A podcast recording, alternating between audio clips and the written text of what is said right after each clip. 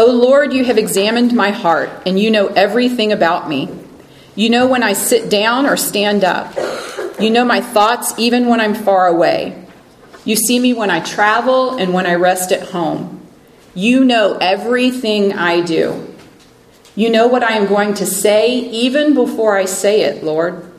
You go before me and follow me. You place your hand of blessing on my head. Such knowledge is too wonderful me, for me, too great for me to understand. I can never escape from your spirit. I can never get away from your presence. If I go up to heaven, you are there. If I go down to the grave, you are there. If I ride the wings of the morning, if I dwell by the farthest oceans, even there your hand will guide me and your strength will support me. I could ask the darkness to hide me and the light around me to become night, but even in darkness I cannot hide from you. To you, the night shines as bright as day. Darkness and light are the same to you. You made all the delicate inner parts of my body and knit me together in my mother's womb. Thank you for making me so wonderfully complex. Your workmanship is marvelous, how well I know it. You watched me as I was being formed in utter seclusion, as I was woven together in the dark of the womb. You saw me before I was born. Every day of my life was recorded in your book. Every moment was laid out before a single day had passed. See, what this tells me, what, what this psalm is saying here, is that there's nowhere I can go that God is not available to me. Psalms 55, 16, and 17 says that God is available morning, noon, and night. And 34, 4 says, I sought the Lord and he answered me. 145:18 says the Lord is near to all who call on him. My favorite line from that song Breathe is lay down what's good and find what's best. See, God knows that spending time with him is what's best for us. It's why he makes himself available to us. He says, "Come on, sit down. Tell me about it. Just take a breather for a minute."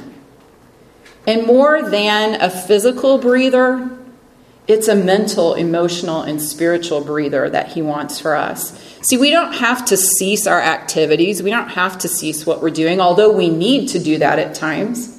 Just His presence is what allows us to breathe. So, what does it mean that God is available to me?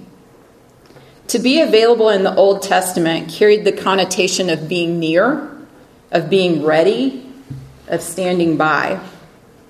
It means that I don't serve an impersonal God who wound up the universe and let it fly. I'm not obscure. I'm not misunderstood. I'm not unknown. God is fully aware of every aspect of my life. Nothing escapes his notice. God understands my thinking. He's aware of my reasoning process. He never misinterprets my motives. He never fails to know what I really think or why I do what I do. He understands my deepest longings. He's aware of my struggles at every level. He also knows and understands the agony of my hurtful memories. I can't fool him. I can't hide my true intentions from him. Even though my thought life seems hidden from others, God knows the truth about me. He knows every quirk, every habit, every custom, every little move I make, and why I make it. He thought about me before I was born. He thinks about me every moment of every day. The truth is that too many times I get too busy for God, but God never gets too busy for me. That God is available implies a close, intimate, personal relationship with Him is available. Brad talked to us last week just about this idea of growing in knowledge and experience and how the two of those can't be separated, and how we need to ask ourselves the question of how what we are learning and experiencing about God changes the way that we relate to Him in everyday life. I think that we try to limit God's availability to a quiet time when it's so much more than that. And I think a really important question for us to ask is If God is always available, why don't I go to him more often? Why don't I take advantage of his availability? If I asked people that question, most people are going to say because we're busy. And I think that's the easy answer. We make time for things we want to do, whether we're busy or not. So while that may be an excuse, I don't think it's an answer. I would like to suggest to you that the reason we don't take advantage of God's availability, His presence, is that we aren't comfortable with being in the presence of a God that we don't understand and can't always explain. For instance, why do we need to tell or ask God for things when He already knows everything? How can God work to save people or to protect them when they have free choice? Why does God sometimes choose to heal and sometimes choose not to? How can God protect people when Satan and evil are still active? How can God be good when such evil things happen? Is God going to answer my prayer the way I want or give me the blessings I think I need? And I'm just scratching the surface here. Those are just a few of the things that we wrestle with and don't really understand about God. I think what God wants us to know and what will change our everyday relationship with Him is that it's not about getting what we want. It's about trusting Him to work even when it doesn't turn out the way we want it to. It's about God changing me not changing my circumstances. It's about a relationship. And He made Himself available to us so we can develop this relationship with Him. So keep the question if God is available to me, why don't I go to Him more often in the back of your mind as we're talking this morning? Because that's going to be an important question for you to answer personally. And I want to suggest to you four truths that might change how you experience His availability in your daily life. The first one is that God is available to us when we have sinned, or when we've messed up, or when we've fallen short, or when we've made mistakes. My uncle has never liked going to the doctor, and so he just doesn't go. He doesn't really believe in medical care. He believes that going to the doctor causes sickness. His theory is if you don't go, then you don't know about it, and it just doesn't exist. Now, an interesting side note here is that my aunt is a nurse. So, my aunt was recently diagnosed with a very rare and aggressive form of breast cancer. And my uncle was like, if you just hadn't gone to the doctor, if you just hadn't gone, this wouldn't have happened. Everything would be fine. And it just reaffirmed to him that when you go to the doctor, bad things happen. But the interesting thing about that is that going to the doctor probably saved my aunt's life. They caught the cancer early, and while her treatments are harsh, she will most likely recover from what could be a really horrible and terrible cancer. Had she not gone to the doctor, the disease would have spread more and more, and she would have gotten sicker and sicker. And it's the same way with not going to God when we sin. I can't tell you how many times in a week I sit with people and ask them how their relationship with God is going, and they tell me that they haven't been interacting with Him because they sinned and they don't think He wants to be around them. Or because they've been distant from Him for several weeks or months and they feel too worthless to try to reconnect with Him, like He doesn't want to be with them or isn't interested and is no longer available to them. One of the things I love about the Bible is that we get to hear personal stories of people's relationship with God and what they have found to be true about Him. We don't just read that God is available to us, we see how He was personally available to specific people. We see who that person believes God to be. And you can go through the Bible and you won't find this portrayal of God not being available to us when we sin. You'll find the exact opposite from people who knew him. We're going to look at several Psalms. And when I say several, I mean several. We're going to look at quite a bit of scripture this morning. And I love the Psalms because it's such a beautiful picture of David's relationship with God. And it's very real. And so the first psalm I want us to start with is Psalm 51. This psalm was written after God sent Nathan the prophet to call David out on his sin. See, David had slept with one of his closest friends and soldiers' wives while this friend was out doing soldier work. And then he killed his friend, or had him killed, so that he could stay with this woman. If ever there was a time that I would think that God was unavailable to me, that would be it, or something like that. But that's not what David says is true of God. Listen to his conversation with God in Psalms 51. Have mercy on me, O God, according to your unfailing love. According to your great compassion, blot out my transgressions. Wash away all my iniquity and cleanse me from my sin. For I know my transgressions, and my sin is always before me. Against you, you only have I sinned and done what is evil in your sight. So you are right in your verdict and justified when you judge. Surely I was sinful at birth, sinful from the time my mother conceived me. Yet you desired faithfulness even in the womb. You taught me wisdom in that secret place. Cleanse me with hyssop, and I will be clean. Wash me, and I will be whiter than snow.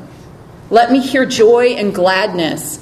Let the bones you have crushed rejoice. Hide your face from my sins and blot out all my iniquity. Create in me a pure heart, O God, and renew a steadfast spirit within me.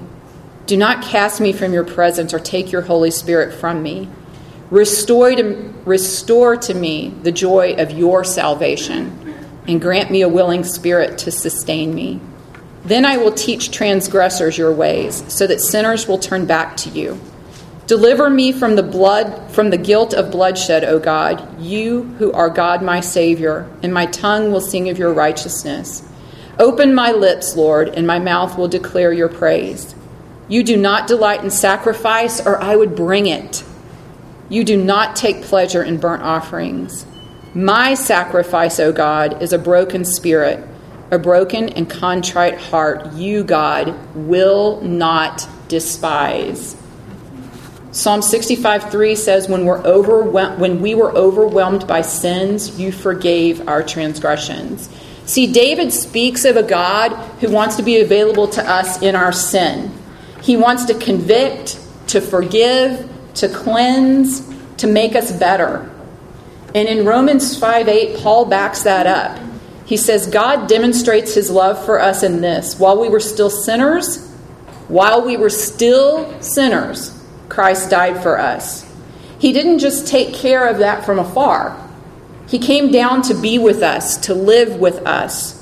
He didn't wait until we were all cleaned up and had it all together and got everything right. He was available to us while we were still sinners. And He loves us and is available to us even when we are at our worst today. The second truth is that God is available to us when we don't understand or see how He is working. And I'm going to go to Psalm 13 for this one. How long, Lord, will you forget me forever? How long will you hide your face from me? How long must I wrestle with my thoughts and day after day have sorrow in my heart? How long will my enemy triumph over me? Look on me and answer, Lord my God. Give light to my eyes, or I will sleep in death, and my enemy will say, I have overcome him, and my foes will rejoice when I fall. But I trust in your unfailing love. My heart rejoices in your salvation. I will sing the Lord's praise, for he has been good to me. David doesn't understand what is going on, and he freely expresses that to God. He does not hold that back. Then he expresses that even though he doesn't understand, he still trusts because God has been good to him in the past, so he can trust he will be good to him in the present. In Psalms 42, 3 through 5, he says, My tears have been my food day and night, while people say to me all day long, Where is your God? These things I remember as I pour out my soul, how I used to go to the house of God under the protection of the Mighty One with shouts of joy and praise among the festive throng. Why, my soul, are you downcast? Why so disturbed within me? Put your hope in God, for I will yet praise him, my Savior and my God. David starts out expressing his confusion about the situation. But God is available to him and strengthens him. And you see David come to the point of put your hope in God, for I will yet praise him at the end of that. And what David's message to us there is why is not faith's last word. He feels free to express to God, I don't understand this. But why is not faith's last word. Hope is faith's last word. That is why God makes himself available to us when we don't understand or when we see him when we don't see him working because he wants us to have that hope. Truth number 3. God is available to us even when we are honest and real with him. At my home church, there were two older singles, and when I say older, I mean they were probably mid 30s to late 30s. And there had been a lot of heartbreak in their lives. There had been some um, addiction in their lives, but they had both come to a place where they really believed in God, really wanted to live for God, and they both really desired to be married. And so um, they found each other. And they felt like God said, if you want to marry one another, I'm good with that. And so they made that choice to get married. And they decided to go to a remote area of Honduras and do mission work. They chose that specifically because of the addiction issues that are present in that area of the world and felt like that was something they could really bring healing through Christ and really speak to. They had children and one Sunday morning, as they were going to church, they they would go through the bush basically. and they were in a tribal area, and it had been raining, and a goat ran out in front of them and startled them, and they swerved and flipped. And the whole family was in the car, the kids and mom and dad. And everybody was okay except for the mom, and she had a severe injury and died a few days later. I attended her funeral and her husband, Bill, said, he spoke at the funeral. And one of the first things he said was, I want you to know I'm not mad at God that Kathy was killed in that car accident. She and I knew the risks we were taking living in that part of the country. We had talked many times about what would happen if one of us were killed. We were both perfectly content with meeting God at whatever point that needed to be. He said, So I am not mad at God, but what I want you to know is that if you are mad at God, my God is big enough to handle your anger.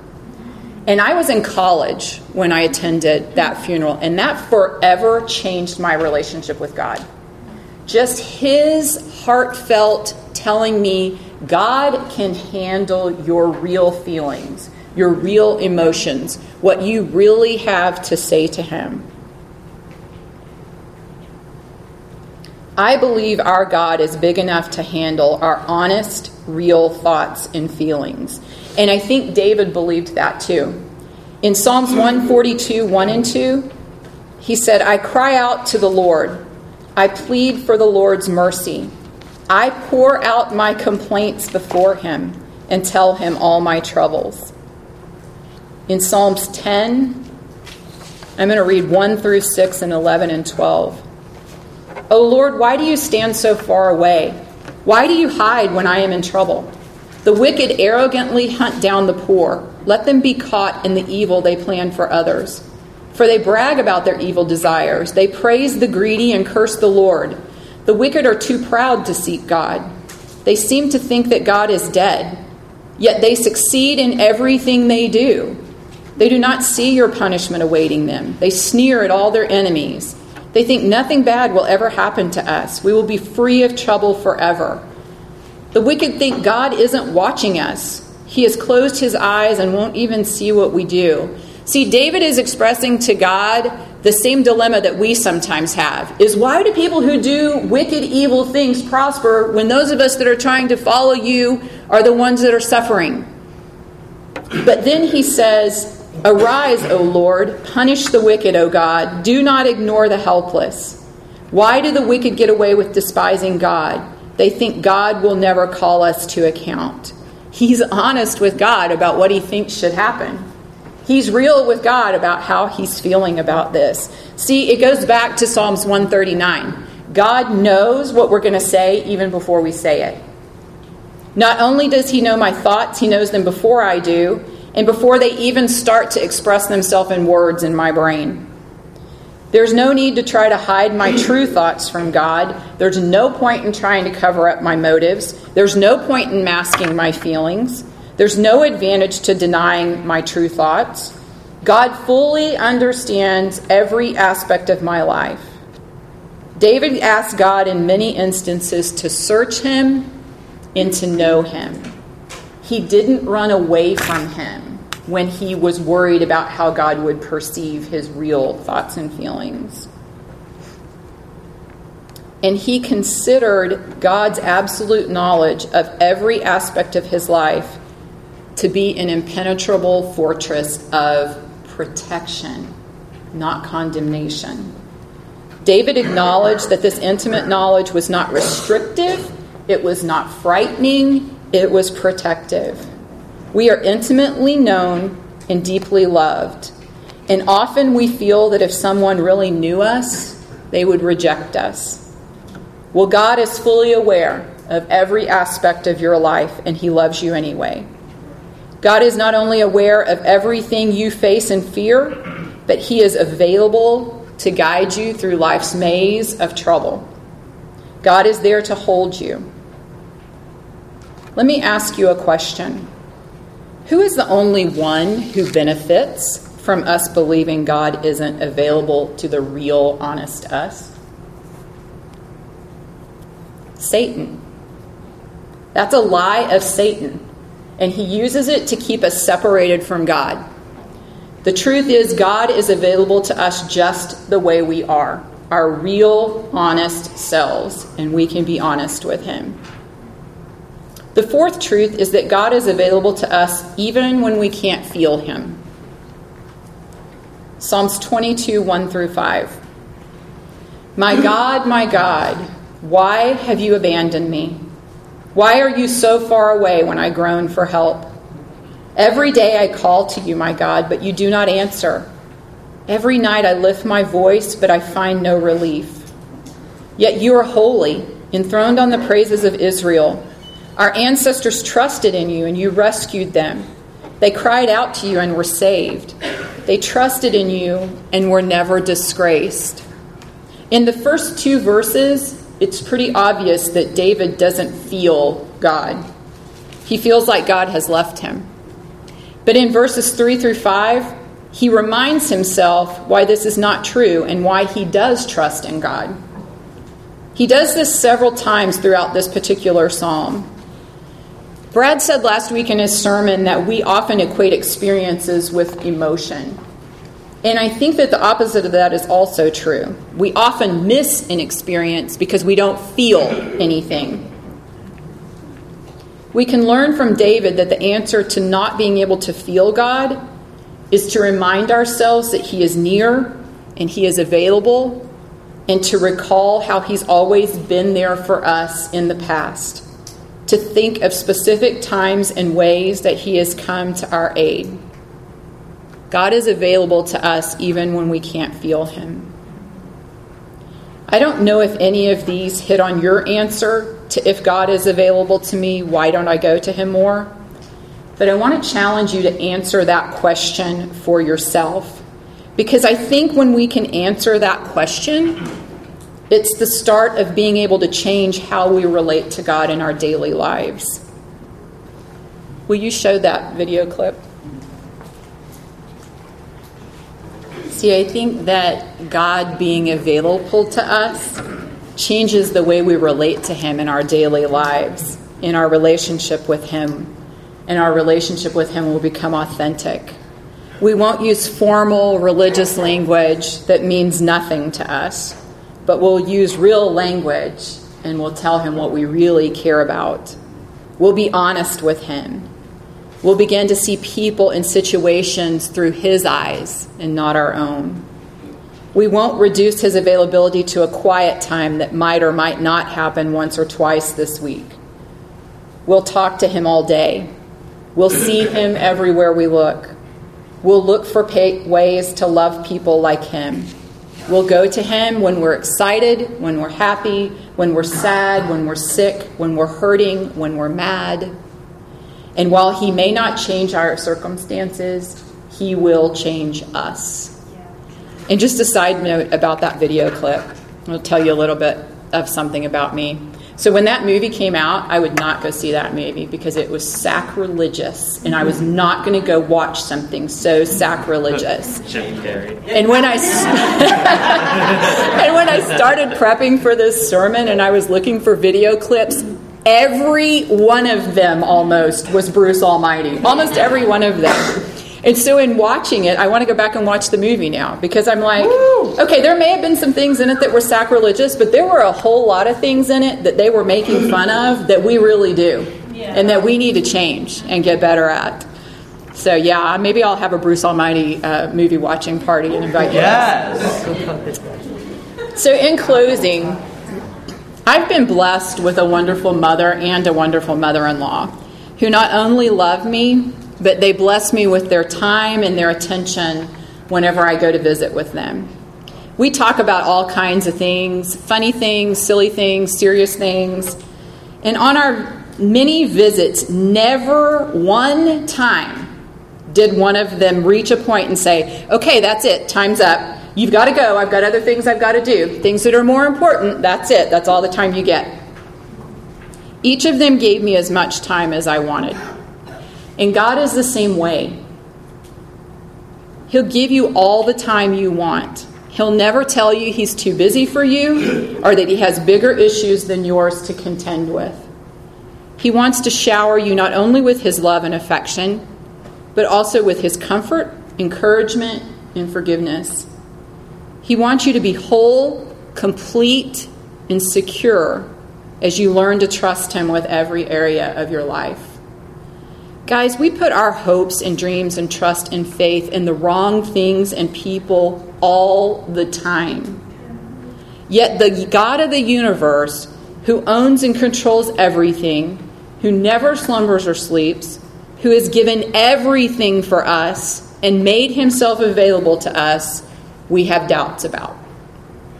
We must believe that God is always available, that he cares and he loves us and we need to take advantage of that and go to Him often.